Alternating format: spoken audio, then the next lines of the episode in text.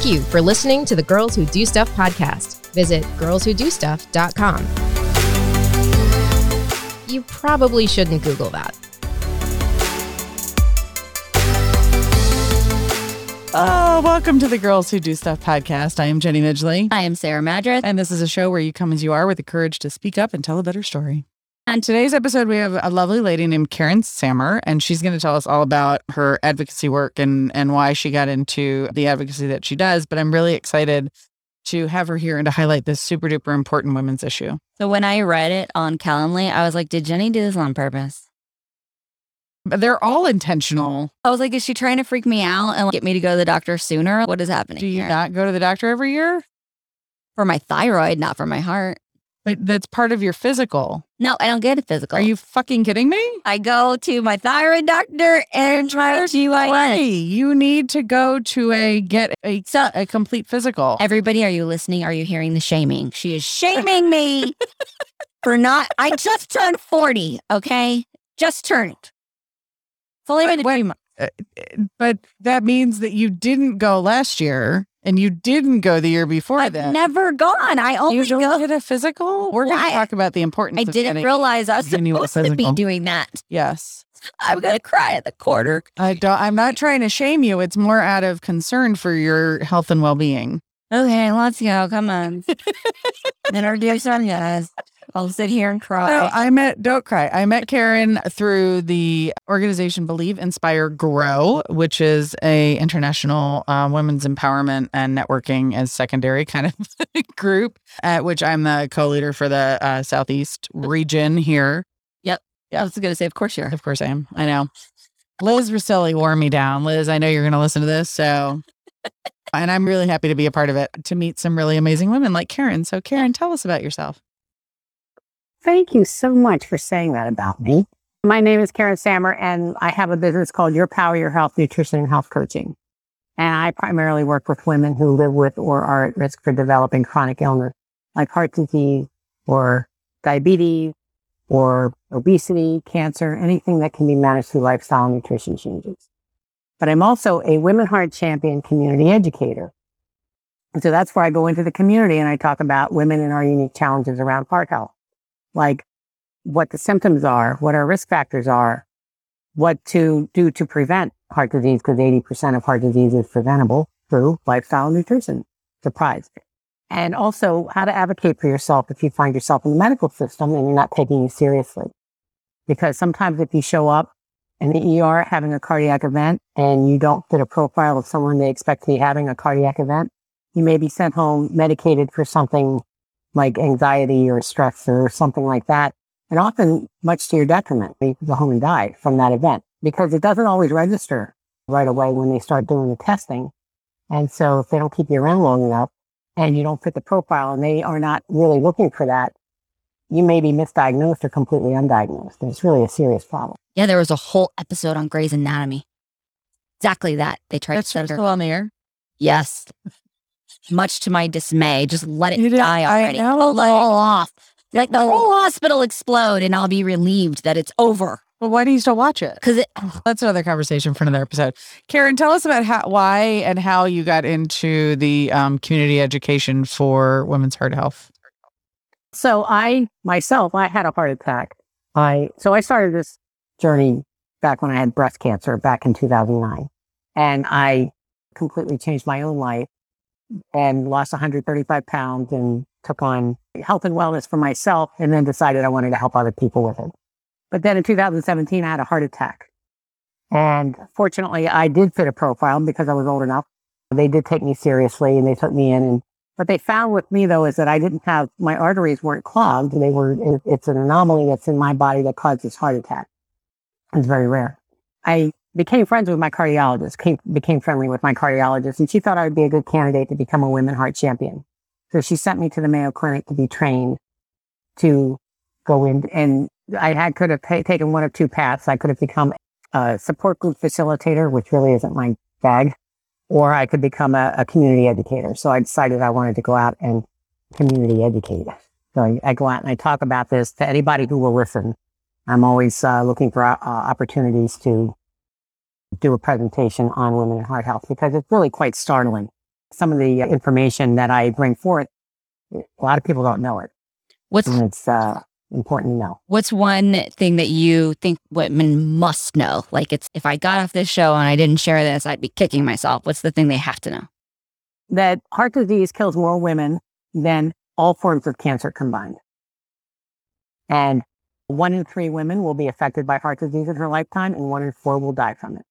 Wow. 25% of women will die from heart disease. So Mhm. that's pretty astounding. Mm-hmm. And a lot of it is preventable, as I said. But our, we are as at high risk, especially now as our society has changed and women are in the workforce and we become very, we have very stressful jobs outside of the home. And then we come home and we have another full-time job very often because we have families to take care of. Our risk for heart disease has really increased over time. And so we are as at risk as men are. And the older we get and the less estrogen we have in our bodies to protect us, as we become menopausal, perimenopausal, menopausal, postmenopausal, then our risk even increases more. So it's really important to know the symptoms that we have, the risk factors that we might be subjected to. When you're feeling something in your body that you're not quite sure what it is, it's very often, or not very often, I shouldn't say that. It very possibly could be a cardiac event and it looks like something else. For you, what did it take us back to that to your experience and walk us through that of what it looked like for you? So I was sitting in a Toastmasters meeting, fortunately in my local hospital. It was in the auditorium of my local hospital. That's And I hear That's lucky. Talk about serendipity. yeah. No, it was actually, it was very timely for me. So I, was, I sat down after giving a little two minute uh, table topic. It's called if you're familiar with uh, Yep. Toastmasters. So I did my table topic. I sat down and I started to feel this burning in the middle of my chest that I just thought I might have pulled a muscle because I ran up the stairs and I might have, you know, done something, whatever. And, but I felt this burning and I tried to squirm it out. It wasn't going away and it started to radiate to the tops of my arms. And once that started happening, I knew that there might be something going on. So I asked the person across the aisle for me to walk out with me because if there was something and I ended up passing out in the hallway, I didn't want to die on the Correct. hospital. Correct. So he took me to the hot, to a hospital employee. They took me over to the ER, and at the ER they hooked, hooked me up to an EKG, and I was in the middle of a heart attack.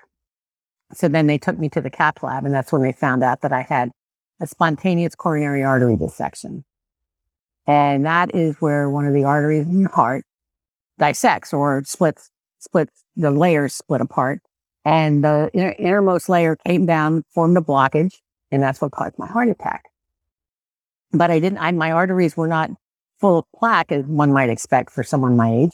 And it, it wasn't, it, that's not what caused it. It was this SCAD is what this event is called. Right. And it very often, th- this is an event or this particular phenomenon. It happens to a lot of young women.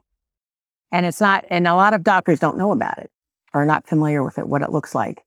So a young woman can show up in the ER with this happening and it can be fatal.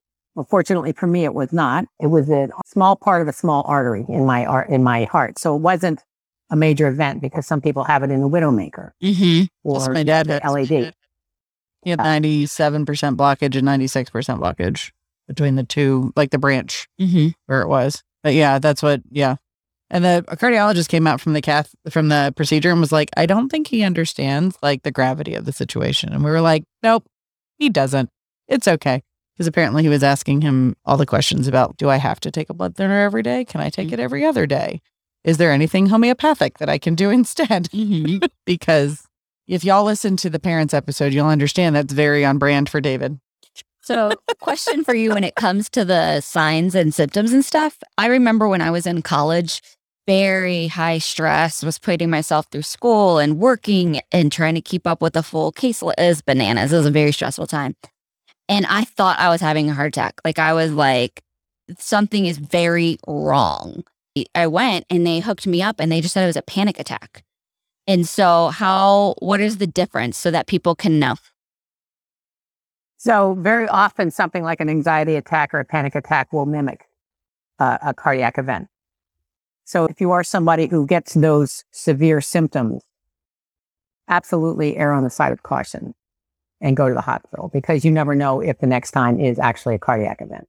So never feel like you should be embarrassed if you show up in the hospital and it turns out to be something other than what you think it is. Mm-hmm. And and don't allow anybody to diminish you for coming into the hospital with those symptoms Don't allow anybody to be dismissive because you don't know. You don't know and they don't know until they do the, the tests on you. So that often the difference is indistinguishable if you have those, those symptoms and you don't know, especially if they're very severe, because some people get that crushing feeling on their chest when they have those types of uh, events in their life. So never ever try to brush it off if, unless it's something that if it doesn't go away, let's just say that if it happens for a minute and it goes away and everything's fine, then you're probably okay.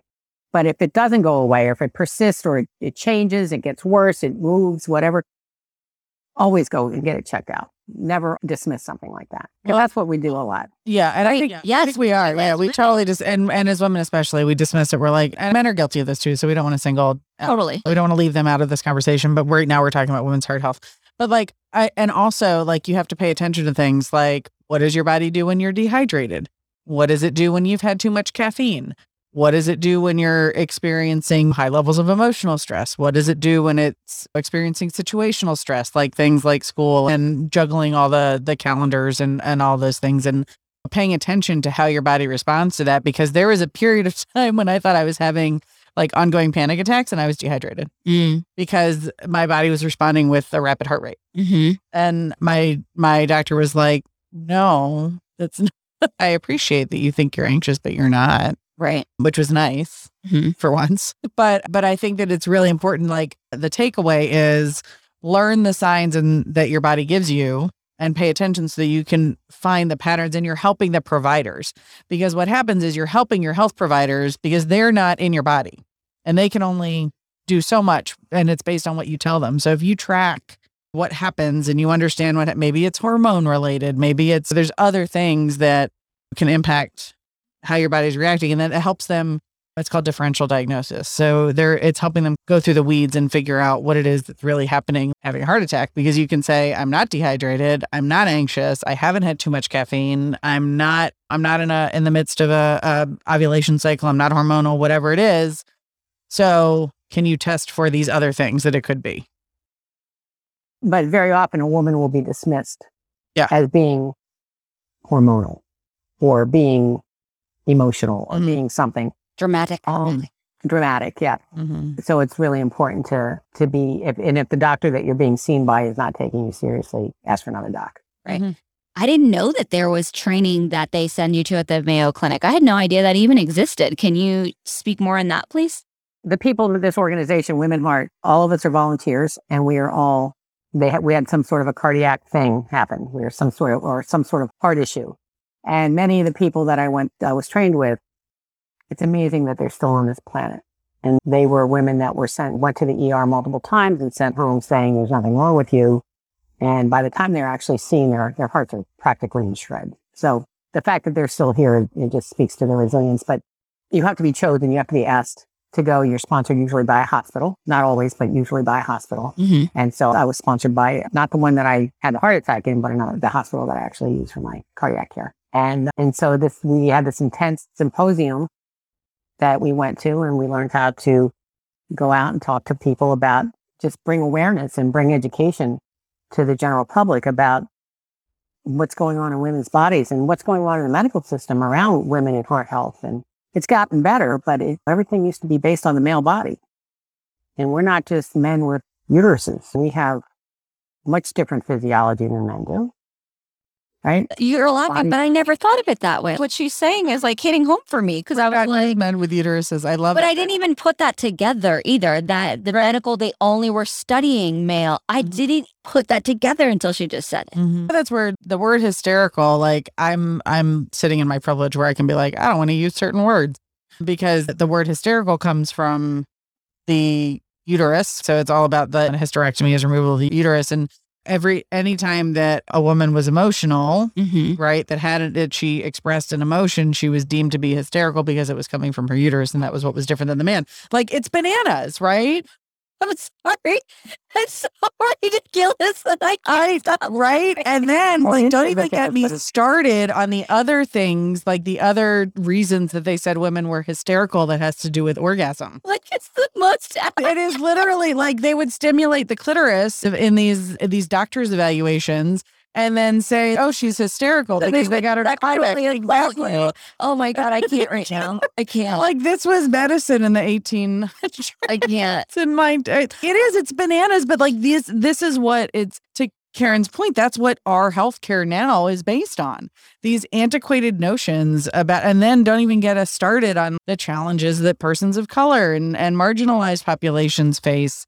Because the same thing, I want to go back to what you said, Karen, because it's super important that our healthcare system here in the US is based on a series of codes and the ICD 10 codes. Yep. Yep. And things are supposed to fit in a certain way. And and they're supposed to be able to be nice and neat and textbook and follow a follow a trail For the little insurance companies. for the insurance companies So you can code for the right things and get get reimbursed for the right rate and that you can say because and then when it's an outlier, when something presents different and you don't fit in that box, then they say you don't meet the diagnostic criteria for further assessment or whatever. And you're like, Okay, so we're all sitting here. None of us is actually a textbook, right? Mhm. We're all human. We're made up of organic matter and carbon and cells and Just paper. not just paper and ink that's bound on it. And and we all are going. Everyone is going to be a little bit different, right? Can you imagine if one of us was one of those? There are people that are born with their organs flipped on the opposite Yeah. side of their body that do, nobody knows it until something happens, and they're being treated as this way, and then it turns out they need to be treated as that way. Like Right. it serves to illustrate the challenges just like the ordinary person might face. If you otherwise would fit in that little textbook, Right. what do you do when you have an experience where you don't? Right. Yeah. Yeah. I thought that was really important what you said that when you go to the ER, they're expecting you to be one thing. And then when you're not, it screws them, it screws with their heads. It messes up, yeah, messes up their metrics. Yeah.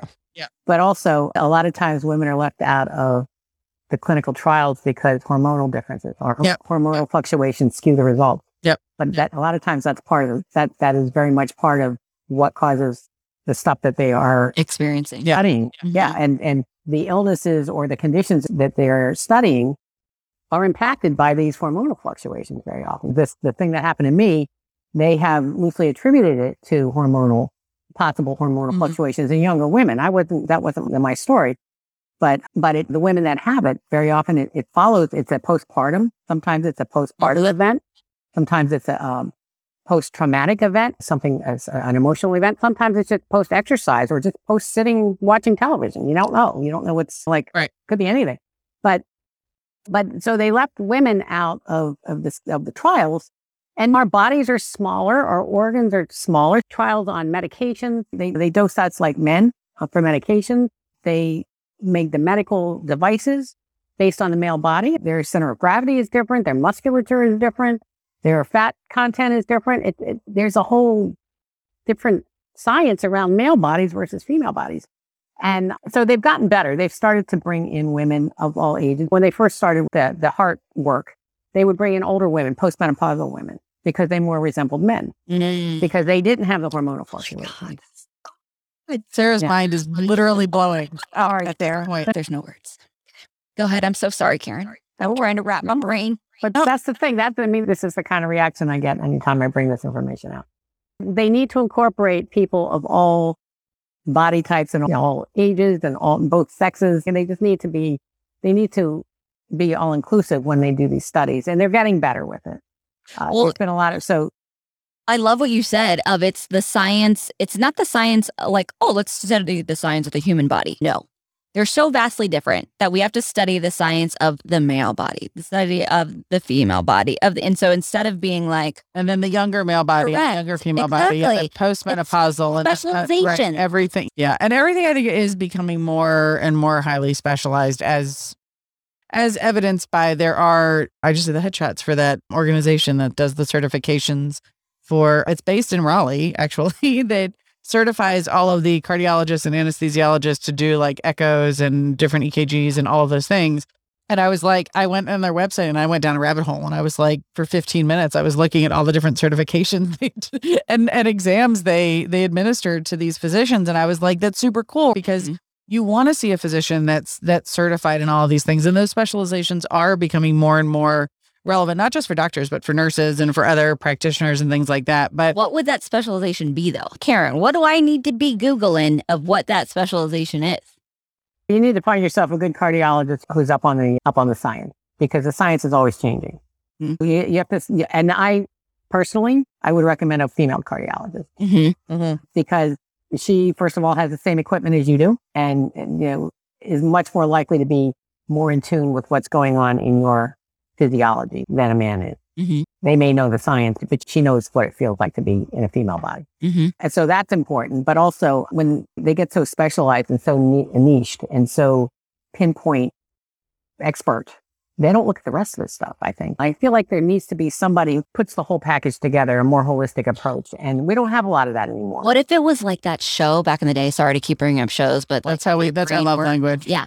that show, Private Practice, Oh, where yeah. they all were together and comprehensive and they all but they all had their own specialties but they all talked and communicated and they worked on the cases together and that makes the most sense to me so you can have your niche and be like i'm that's my jam i'm super smart in that but you're still always communicating with the people in the other specialties on that same case not just oh this case is tough Mhm. i'll reach out to a colleague you're all from day one involved in that case That's called a team conference. from day one when everybody's involved Yeah, they do have some practices that are like that. And it's it's a hospital basis. It's like a hospital based model that Okay. you have the team, Right. all the specialties that contribute to the Right. Discussion. Does that only happen though once you're like, Yes, it, that, That's eh, and that's the key. It doesn't happen on the outpatient side like prior to your event or injury. It then happens that you have a treatment team after the fact. So it's not preventative. It's Correct. It's, That's what I mean. it's treatment, and it can't be, and it's not always curative. so Karen, can I give you a, a scenario and you help advise of walking through tips and tricks? As long as it's not a me- medical, I can't speak to specific medical situations, but yeah, I, I'll, I'll do what I can. We'll play around with Well, it. it's a hypothetical Yeah. what if. We'll play around with it and see how this goes. And please speak to your physician before taking any advice from us. Correct. Absolutely. so let's just say that uh, family history is such that on both sides, heart disease, triple bypasses, a, a- and then and somebody says to you, okay, you are young and but because this runs so heavily in both sides and because they're the on the other side on the maternal side there was a sudden death and un, undetected heart cardiac or what hypertension or whatever and they're like you need to get a stress test and an ekg and you need to monitor what your blood pressure is to make sure are are you hypertensive da, da, da, da. so in that scenario what would be what how would one navigate that from the beginning So I don't think it's a bad idea to have a baseline measure of what's going on in your body. You may not have any symptoms now if you're young and healthy and don't have any necessarily outwardly showing symptoms. I would definitely get a baseline just to see where you are, to start where you're at your healthy level.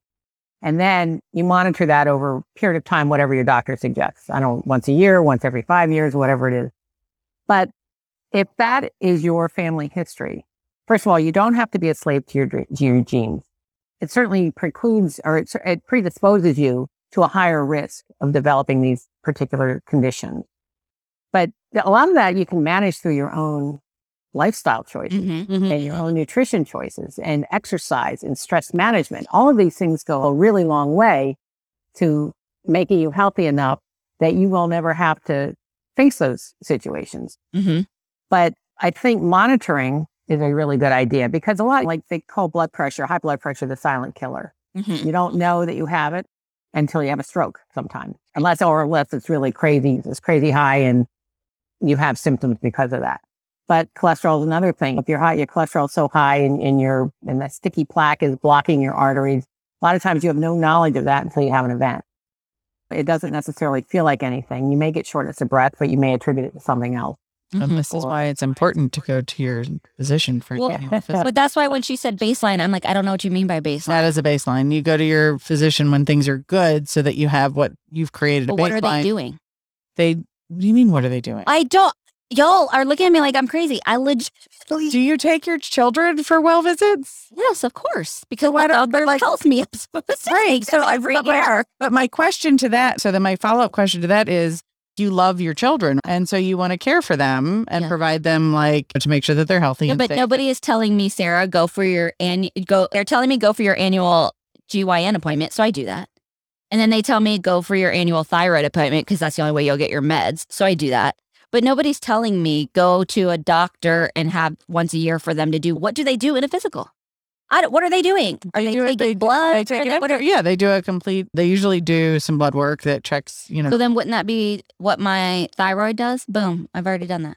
What's The- the the- you're putting yourself in the shape spiral. I have I'm serious questions. Just- I have serious questions. So, like, Joe, you go every year. listen.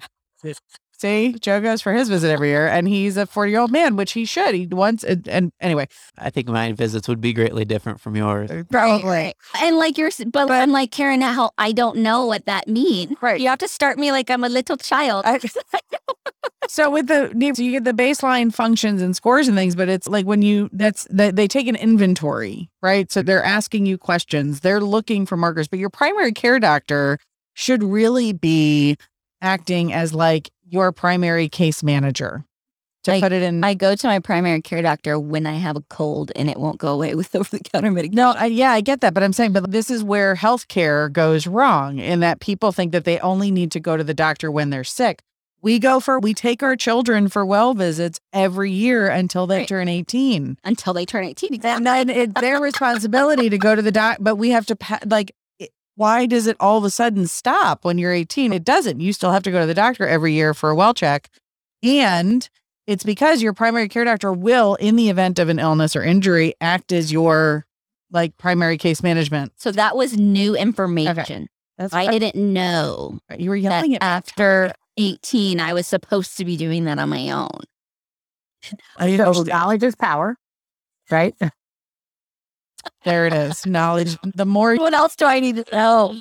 But if you go to your primary care, very often they can administer those tests for you. An EKG is very simple. Have you ever had one? Yes. Right, When I read that, when I thought I was having the heart attack, and then they said no, it's just a panic. yeah, they just Yeah. stick things on you. Yes. Yeah, Turn it- on the machine. It's a five minute thing, but they can run the blood tests or or prescribe a blood test to be run. They can, and, and what I would recommend you do is have a conversation with your primary care and say, look, this is what's happened in my family. I have all of this on my mom's side. I have all this on my dad's side. I'm 40 years old. What do you recommend? And mm-hmm. maybe the doctor will recommend that you wait until you're 45 or if you're feeling no symptoms, maybe they'll have you do a baseline like I suggested. If it were me, I would probably ask for them for the baseline. And the baseline would be an EKG. Uh, you just make sure your blood, they typically will test your blood or check your blood pressure when you're there anyway. If they do uh, a blood draw, they're going to do ask you for fasting blood so that they can do cholesterol. So make sure that when you have a blood test, Blood glucose. it's fasting. Yeah. It, it'll give you, and, and blood glucose. Yes, that's another thing. That's for your blood sugar. Your A1C. So your A- A1C is your blood sugar over time. writing this all down. I'm you can listen to the episode too. I'm like, everybody push pause on the episode. Run and get your pencil and your paper. I'm really glad that Sarah's saying, I don't know all these things and she's being vulnerable in this space because this is what I mean. I was in hospitals for 20 years working with patients on all these things. So, of course, I was like, I would feel something weird in my leg and I'd go ask the doctor, Do you think I have MS? And she's, No, Jenny, I don't think you have MS. I think that if this, these are the markers that would tell you, like, I think you maybe are needing to address your ergonomics at your desk. Don't jump. That's the problem. Or you slept wrong on it the night before. Right. something Like that, you yeah. don't, right. Or like you wake up and your arm's asleep, you're not having a stroke necessarily. But Right. there's a, a direct link between hypertension, diabetes, and the cardiac disease. So it's really important to make sure that you're monitoring yourself for the blood sugar as well as the hypertension. Mm-hmm.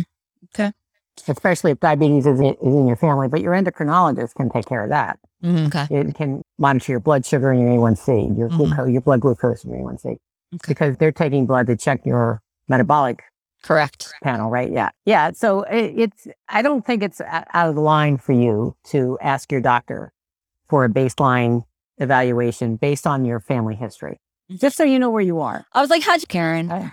It's totally hypothetical. Okay. Then so hypothetical. And, and I don't know your do family history. How important is it to make sure that you go get a baseline?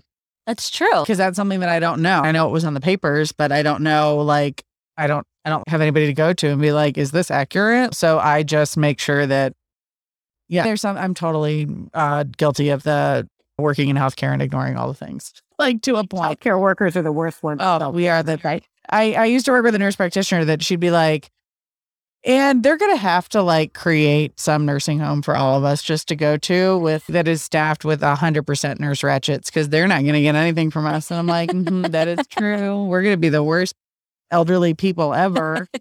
it's true. And I think it's there's two parts of it though. And I think this is what we deal with on the regular. People don't go to the doctor because they're afraid of what they're gonna hear and they're afraid they're going to be challenged to change their lifestyle and change is hard and we get that. And the other side of it is people who are willing to hear that and just aren't afraid to go to the doctor every year. And it is and it's one thing i do want to say to sarah's point like she's going and getting her women's health visit every year. Your gyn may be doing some of the other things that a, a yearly physical would do with a, a primary care physician so it's it's good that you do go to a doctor at least once a year. I did. We do want to validate that for you. Thank you. You're welcome. appreciate that. You're welcome. I could see you were still feeling like a little bit shunt. But but it is it's important to recognize if you're somebody who fears going to the doctor, like cool. There's thousands and millions of people who are there with you. It's better to head something off before it starts and work on preventive care and wellness rather than sick care. Mm-hmm. Yeah. So, Karen, last question before we get to rapid fire. Is there, do you have a memory of an experience with either somebody that you met through the work that you do, the training, but their story and that story just stuck out for you that you would want to share? Oh yeah, I have lots of them, but one woman in particular I met at my WomenHeart training.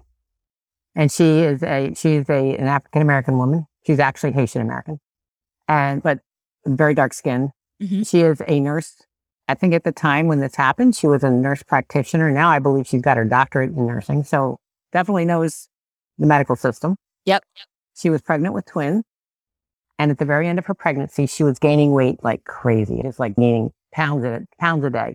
And she kept saying there's something wrong. She was getting weaker and she was just feeling really very big and weak. And so she kept saying, I, there's something wrong here. There's something wrong. And they said, Oh no, you're fine. You're having twins. That's normal, that type of thing. By the time they finally diagnosed her or figured out what was going on with her, she was in her ejection fraction, which is her heart's ability to pump out, Mm-hmm. was not compatible with life. Oh, wow. And Then it's like a miracle that she was. It's a, it's an absolute miracle. She was talking to them in their language, their lingo, their medical lingo. They knew she was a medical professional. So she was not just some Yep, person who was having a, being spastic about having a baby Right. or babies. She was talking to them with about the symptoms in the language that they recognize and they Yep. understand. And they would not take her seriously. And so she ended up surviving. And she's, she is one of my heart sisters, one of my WomenHeart sisters. Yeah, And, and then she goes out and talks to, uh, you know, her, her audience is primarily women of color because that is a particularly vulnerable population. Mm-hmm. That is a group of people who are even more marginalized than Caucasian women are. Caucasian women can be marginalized in the hospital system, but women of color, African American, Hispanic, Native American, anybody who's got a little bit of melanin in their skin uh, is very often even further diminished in the, in the medical system. But her story is one of triumph. She's fine now. Her boys are, uh, I think they just went into college. Oh, that's amazing. Yeah, yeah, and she's very proud of them, as she, she absolutely should be. Yep. But, but she is a powerful woman, and I just really admire her because she was able to come through this triumphantly. And but this is the kind of treatment she was a medical professional, and they treated her mm-hmm. like that. Yeah. Yep. You Yep, know, yep. that's insane. Where does she live? She lives in New Jersey. It's shocking to me because, again, I can speak to the other side of that where they kept bringing me back for more, you know, white girl. And I kept saying, I'm fine. There's nothing wrong with me. Why do you keep making me come back to the doctor? And it turns out that I was not fine. But I kept But saying, I feel fine. for. I can I Right. exactly, and I was being cared for to the point that like with with Nicholas, my PA stayed late and waited for me to call back Mhm. to the office so that she could get me admitted to the hospital. The difference in care given and received based on the color of skin is scary. And then you hear stories from like women like Serena Williams that they experience the same thing that other persons of color experience. And you're like, are you serious? Because I would have expected that Serena would have gotten better care than me, but it didn't happen. And that's, again, that's crazy. It's like your mind was being blown before. That's the kind of Yep. that blows my mind. Then I'm like, I can't. Yep. Yeah. And it's, and even now I still get checked up on because they want to make sure that I'm not, um, going into any type of hypertensive crisis, which like my, I have low blood pressure, which is funny that I was the one with preeclampsia and two pregnant, two pregnancies. Right. Oops. My body was not made to hold babies. I make cute babies though. Yes, you do. Yes, you do. I do. Who are rays of sunshine. They are rays of sunshine. Anyway, I was like, uh, we digress. so Karen, how can our listeners connect with you? They can connect with me by emailing me uh, at Karen at yourpoweryourhealth.com or going to my website and connect, and, c- connect with me there, www.yourpoweryourhealth.com. Love it. Thank you. Connect with us at girlswhodostuff.com. Subscribe to our email list for fun announcements and leave us a review. It helps other people find our stuff. We would be so grateful to you for taking those actions so we can get this out into the world and change more lives. I am Jenny Midgley. I am Sarah Madras, And you do you, boo. We love making this stuff for you. You can help us out by subscribing to this podcast and follow us on social media.